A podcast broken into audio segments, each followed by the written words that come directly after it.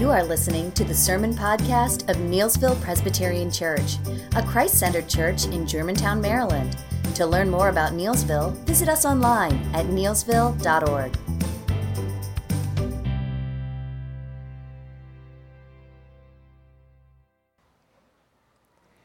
The end of all things is at hand. Therefore, be self-controlled and sober-minded for the sake of your prayers.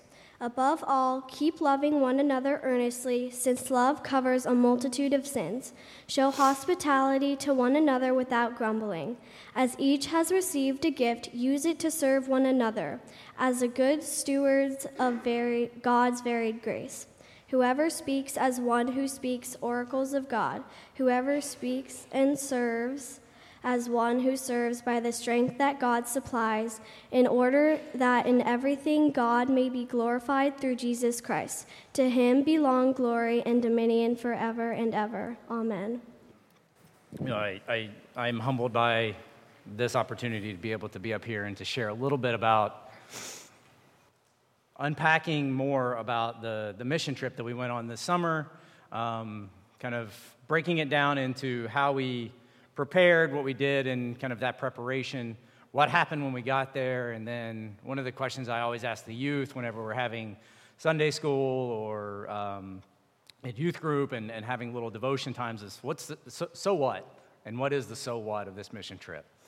So I'm going to spend a little bit of time kind of walking through that. And as you've heard today from the teens, we went to Pittsburgh, and you know, I was Googling some facts about Pittsburgh. I'm sure others in the congregation can tell you more about Pittsburgh than I can tell you about Pittsburgh, but what was fascinating to me was I didn't know there was such a thing, but there is a survey out there on the most livable cities in the world.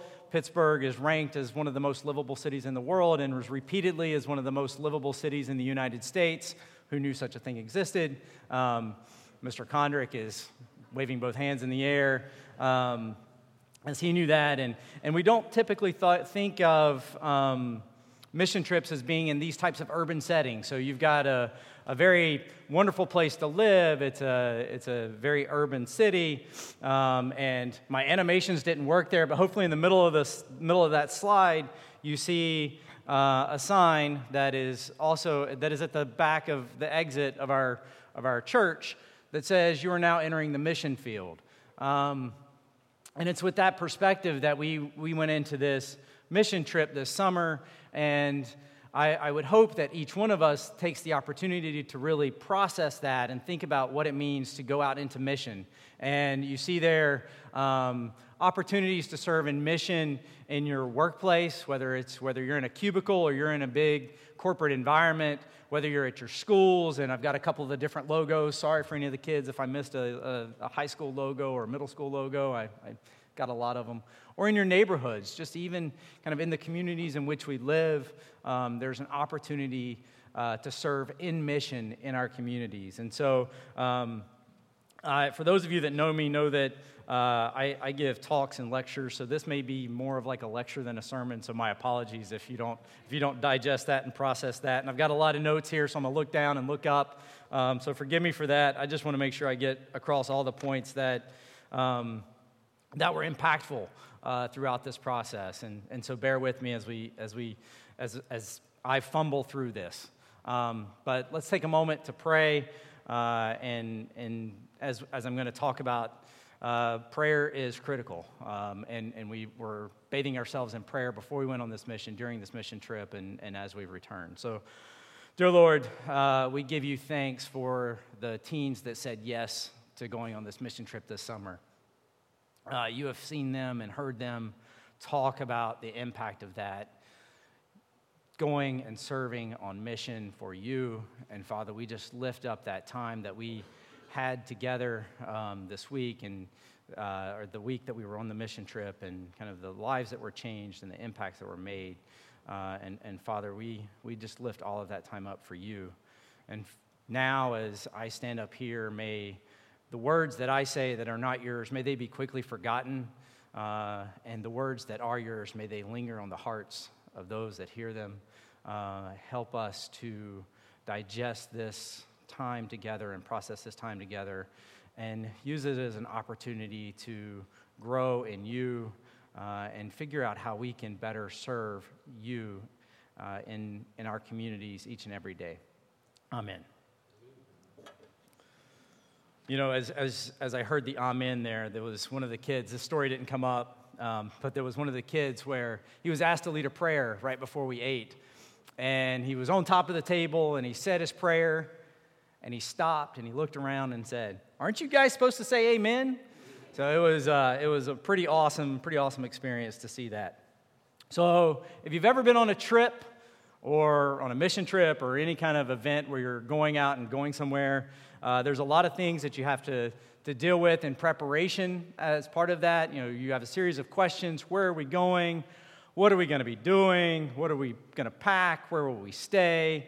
The list goes on and on and on and on. And as we started to have conversations, and Tamara reached out to Andrew, who was our leader at Praying Pelicans in Pittsburgh, we started to get a sense of what our week was going to look like. So we started to be able to prepare and plan and think through what that mission trip was going to look like for the week that we had ahead. And you know, I think we spent a lot of time in this preparation and in this time with youth, both in Sunday school and at youth group. We spent a lot of time in 1 Peter 4, verses 7 through 11. And there were three main points that we focused on as part of that. The first was prayer, and I mentioned that already, and I'll come back to that. Showing hospitality and what it means to show hospitality. And the third was using whatever gifts you have and using them to serve. So first, in prayer. When we finally kind of came together with this mission trip and what it was we were going to be doing, we spent a lot of time praying for that week, praying and thinking about what it was that we were going to be asked to do, praying for fears to be subsided, praying for lives to be touched, both the lives of the people that we were going to interact with and the lives of our youth. We prayed for protection. We prayed for mine and Tamara's sanity, to be there for a week, just us and all these wonderful youth. But they did smell. The boys were, I verify that, they were quite smelly. And in all honesty, if I'm being honest, I had to pray repeatedly for a desire to go on this mission trip. I was at a point where things were crazy. There was a lot going on in my life. We were trying to manage a lot of schedules, and you know, I had to be pushed to a place where I felt I could be called and moved into this mission trip. And thankfully, God was able to answer that prayer. We asked others to pray for us, both those that were in the congregation, those outside of our congregation, those in Pittsburgh. We asked for lots of prayers. So in all things, we were trying to bathe ourselves in prayer.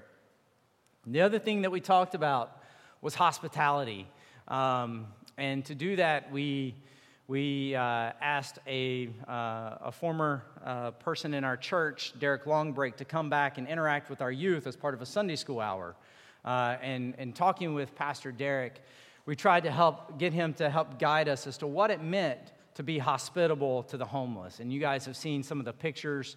There's one up there now. I guess it's over here. There's one over here now of what these homeless sites looked like that we were walking into. I don't know how many of you have ever walked into a homeless person's residence or where they stay. It can be intimidating. So what does it mean to be hospitable in that environment? And we got ourselves a little bit uncomfortable. Pastor Derek kind of walked us through sitting down with each other and sharing conversations with each other, with these people that we know, the youth that we know, and they were sitting beside each other, talking to each other about their lives and their days, and that can sometimes be a little uncomfortable, and that's okay. It's okay to be a little uncomfortable. One of the things that I really took away from this was we have to practice this exercise of hospitality, and it's not something that always comes natural to everyone, but it's something that we need to practice, and I question whether or not I do that on a daily basis. Do we as a church do that on a daily basis? Do we practice the opportunity to be hospitable? It's a gift. It's a blessing from God, and it's not something that is always easy. It comes with some discomfort, and it's okay to be just uncomfortable. But as we practice it and as we work through it, God can work through those opportunities in our lives so that we can show his love to the community around us. The third thing that we spent time thinking about and working towards was bring whatever gifts you got. And for those of you that have been on mission trips or have kids that have been on mission trips, you get a lot of emails and reminders, bring this, bring that, bring this, bring that. We had balls, we had bring your balls, bring your frisbees, bring your cards, bring your coloring books, bring your pencils, bring your papers. We were really asking the kids to bring the things that they like to do. Bring the things that they're good at. Bring those gifts and talents that you've been blessed with and just do that. Whatever it is that you're good at, whatever it is that you enjoy, bring that, do that. And I think we can rest in this quote that God doesn't call the qualified, thankfully, since I'm standing up here, but he qualifies the called. And what we wanted to help the youth understand and help ourselves understand was that we don't have to have all the answers. We just have to be willing. We just have to be willing to go and to use the gifts that God has given us in this opportunity that we were going to be on. And church, the call is the same for us. Are we praying for those ways and circumstances that we can use our gifts and talents, where we can be hospitable in our communities and in the people that we interact with on a daily basis, in our churches, in our schools, in our workplaces? Are you willing to just show up into someone's life and use your gifts and talents? So those were all the things we kind of prayed on and thought about and worked towards and practiced. And I don't think any of it could have prepared us for what happened when we got there. We were absolutely blown away by the experience, and as you guys have heard, the youth share kind of the impact on the community that we were able to have, but also the impact that the community had on us. And so I'm going to touch on some of those things that happened while we were there, and kind of this whole concept of redemptive participation. And I've looked for a couple of different quotes on redemptive participation, and I did not reference it here. But it's when God's people intentionally bring the kingdom of God to bear upon their community, their cities, their neighborhood, their homes, every nook and cranny of life here on planet Earth, to engage our culture with the kingdom of God. And we've talked to the youth about what this kind of concept of redemptive participation means. And I think kind of one illustration is kind of keeping one foot in your community and actively engaged in your community and working in that community, but keeping that other foot firmly entrenched in who Christ is and in your prayer life and your spiritual life, and not being an example of having all the Christians look just like everyone else in the community. We should be different. We should look different. That doesn't mean we shouldn't engage with the community.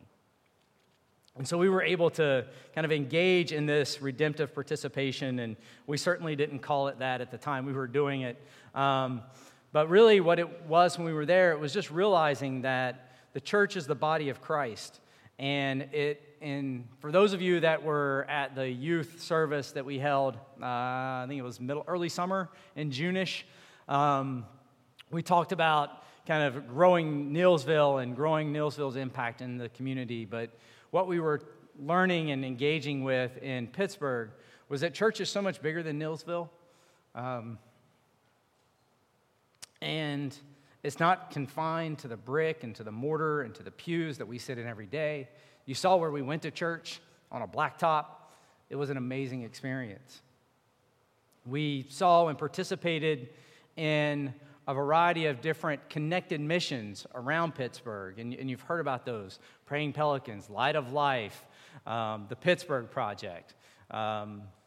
Those were all different missionaries that were serving in Pittsburgh they had different missions, but they were all interconnected, and they were all reaching to serve this community. And we got to really engage on a couple of those different elements. And I want to touch on just a couple of things of what it took and what we took away from that activity.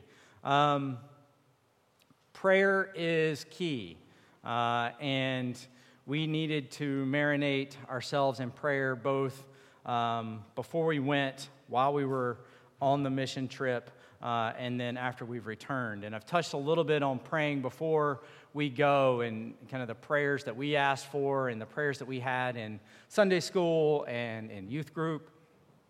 What was cool is when we got to Pittsburgh, the people in Pittsburgh had been praying for us, which was wonderful because we needed those prayers. But it was humbling to hear that they had engaged in their prayer lives and praying for the group specifically that was to come to Pittsburgh and to work with them. And that was really awesome to see. We had a period of time before we went out on our first prayer walk, and you heard about the prayer walks. We were walking into the homeless villages. Before we went out on our first prayer walk, the leaders at Light of Life spent time praying over us in an individual prayer time. So they would come up to us, and for those of you that have had someone pray over you, sometimes that can be a little uncomfortable. It can be a little intimate. Some of our youth were a little uncomfortable with that process of having someone pray over you and praying directly for you and asking you specifically, what can I pray for you about? And so I think some of them said, I don't know, just that everything goes okay. And what I would encourage you all to do is to come find some of those youth. Ask them about those prayers. Afterwards, as you all saw, there were a lot more boys than girls, so the girls had quiet time at night, the boys had rowdy time at night. That's kind of how it went. But I think in some of the girls' quiet time, there was some discussions around how did those women at Light of Life know what was in my heart? How were they able to touch me that way? And Tamara spent time talking with them and kind of has shared this with me. That's the Holy Spirit.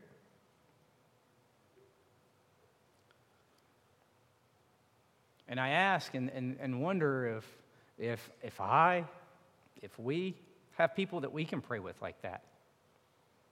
Do we have those people that we can go to and pray over? Do we have people that can pray over us like that? That we can take those opportunities to let the Holy Spirit work and to really engage in someone's life in that way.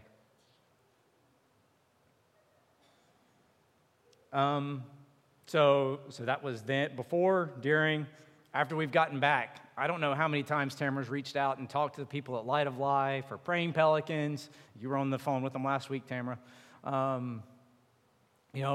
They've continued to pray for us. And we've continued to pray for the people that we've engaged with in Pittsburgh. And really just bathing all of that in prayer has been, and continues to be critical.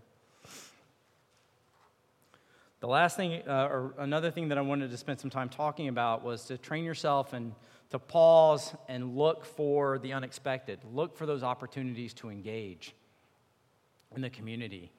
The first group that went out, we split up. Part of us stayed at Light of Life. Part of us went out on these prayer walks, and we did it one day, and another way the next day. So we all got to experience all of that opportunity.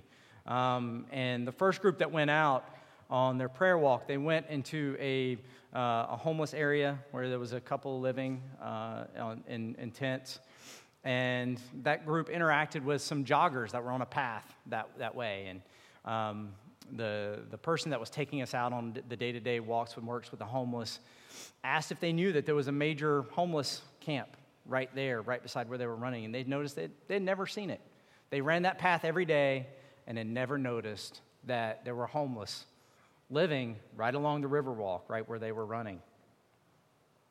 And, I think this is often a reminder. It can serve as a reminder for us to take that time to pause and to look for those opportunities, and in that pausing, that we are focused on God, right? We are focused on our vertical relationship with the Almighty, so that as we build that vertical relationship, we can then go out and touch others, right? That's the image of the cross, is that we build that vertical relationship. It's on the graphic now. Then as we build that vertical relationship, unless that vertical relationship between us and our Savior is strong and has a good foundation, we're not going to be able to go out into the community and reach others for Christ. I think the next one is a tough reminder for me, and this was the devotional that I don't know that we have, one of the devotion books that we used every day, and we spent time in prayer before we went out and worked with the community, is a good reminder for me, and I don't know if it's on a graphic, but it maybe hit the click one more time. Maybe not, but there's a graphic on this slide that was there at one point that said, slow down. That's a good reminder for me. Sometimes I need to remember to slow down. But one of the phrases that was in this devotional that we had spent time working through said, and it's up there on the screen, but I want to read it.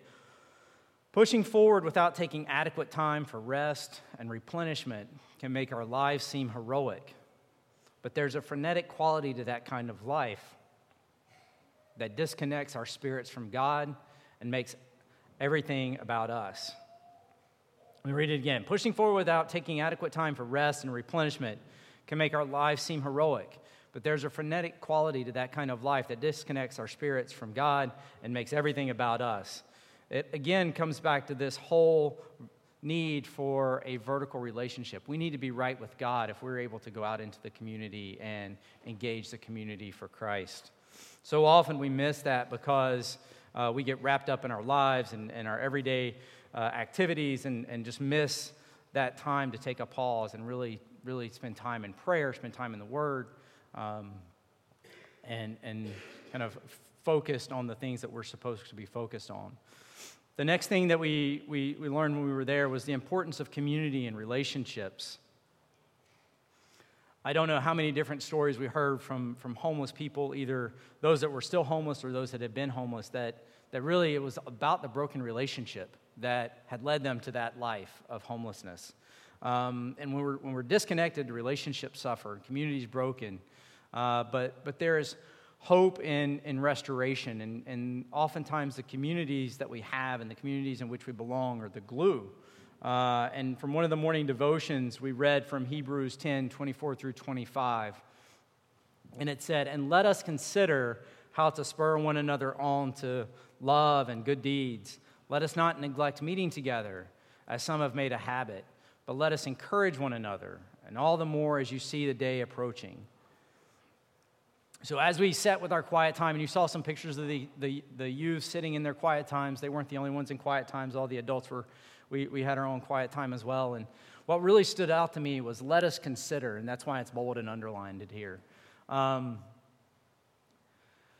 That struck me because I think about how do you know how to spur one another on to love and to good deeds? You really have to have those intimate relationships, right? You have to know where people's gifts, where people's talents, where people are in their daily walk. If we don't have those types of intimate relationships with each other, then we can't use those opportunities that we have to spur one another on to good deeds and to love. And so we need to do more of this. I think we all need to do a better job of getting to know one another, getting uncomfortable in each other's lives, getting to that point where we can have those intimate prayer times, where we can pray for each other intimately, where we can know each other's gifts and weaknesses and talents and where we can serve better and use that as an opportunity to spur one another on to love and to good works. And then comes the question of the so what. And, you know, I think the youth are probably tired of hearing me say that because we have a lesson and then I say, and what's the so what? But hopefully you've kind of taken some things away from the stuff I've been talking about and have taken down some ideas and some thoughts about some of how we can use what we've learned and what we learned on this mission trip as a very small group of us from Neelsville going out and serving on mission, and how we can use that and apply it in our everyday lives as we go out into the mission field, out of the parking lot of this church. And in Jeremiah 29, I think it's a good reminder that as the Israelites were in exile, God called them to settle down, seek the peace and the prosperity of the city to which they have carried you. Pray to the Lord for it. This is a call for us too. We are sojourners in this place. This is not our home. Our home is a heavenly home. But while we're here, we should go out and we should engage and we should interact with the community. We should pray for the communities in which we live. Pray for those that are in it. We should live as citizens of this world. We should not withdraw from it. We shouldn't hate our enemy, but we should feed him. We should not hide away. We should love our neighbors. We don't hide behind judgmental thoughts and comments, but listen to the pains of our neighbors.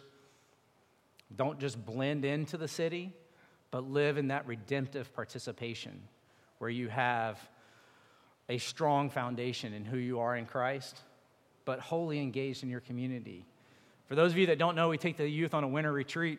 Tamara reminded me of this earlier, and I thought it was pretty good. She wasn't able to join us this year, but we had there is a song that's lyrically genius, I think. It's called the Hokey Pokey. Anybody ever heard of the Hokey Pokey? Yeah. So we worked with the Hokey Pokey on the winter retreat with our youth, and kind of it ends with put your whole self in. Right? It's not just your arm, it's not just your head. Put your whole self in. Right? And so that's what this redemptive participation is. Put your whole self into your communities. Put your whole self into those places that you go every day. Stay grounded in who you are in Christ, but put your whole self in. And that's terrifying, right? Because that means being vulnerable. That means opening yourself up in ways that you may not want to. But as I said earlier, we don't have to be enough.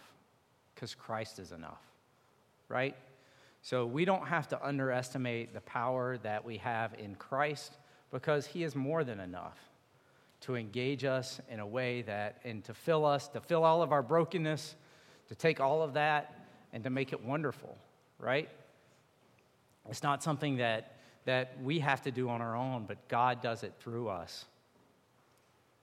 And I'll come back to the lesson that we learned in the lyrics that Janice sang and that the choir sang, because it was really awesome. I know Tamara talked about seeing the dance and the interpretive dance around this song, Rescue.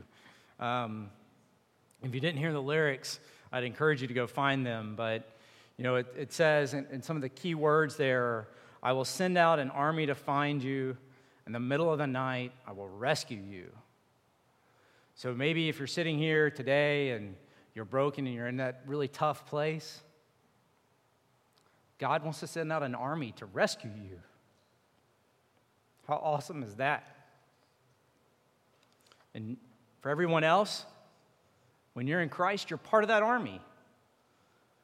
You're part of that army that's going out and rescuing those in need, that are rescuing those that are hurting, really engaging in your community. So just a word to close is that, often our hesitation kind of keeps us from going out and doing those great works in the lives of those with which we engage every day. And oftentimes we're fearful that we're not enough, and the reality is we're not, but he is, and that's a great place to be. So join me in prayer. Father, give you all the praise and honor and glory for the youth that have said yes to this mission trip and for the week that we spent together. We give you thanks for the opportunity to come and to share a portion of what that week meant to us. We give you thanks for the generous gifts and the blessings and the prayers that enabled us to go on this trip. We give you thanks for the impact that we were able to make on that community for the little bit of time that we were there, and a tremendous thanks for the impact that it has made in our lives. And Father, we just lift up this church for supporting us in this mission, and Father, we just ask for those opportunities as we leave this place to enter the mission field and to go out and reach others by sharing your love with the world around us. In your heavenly name we pray. Amen.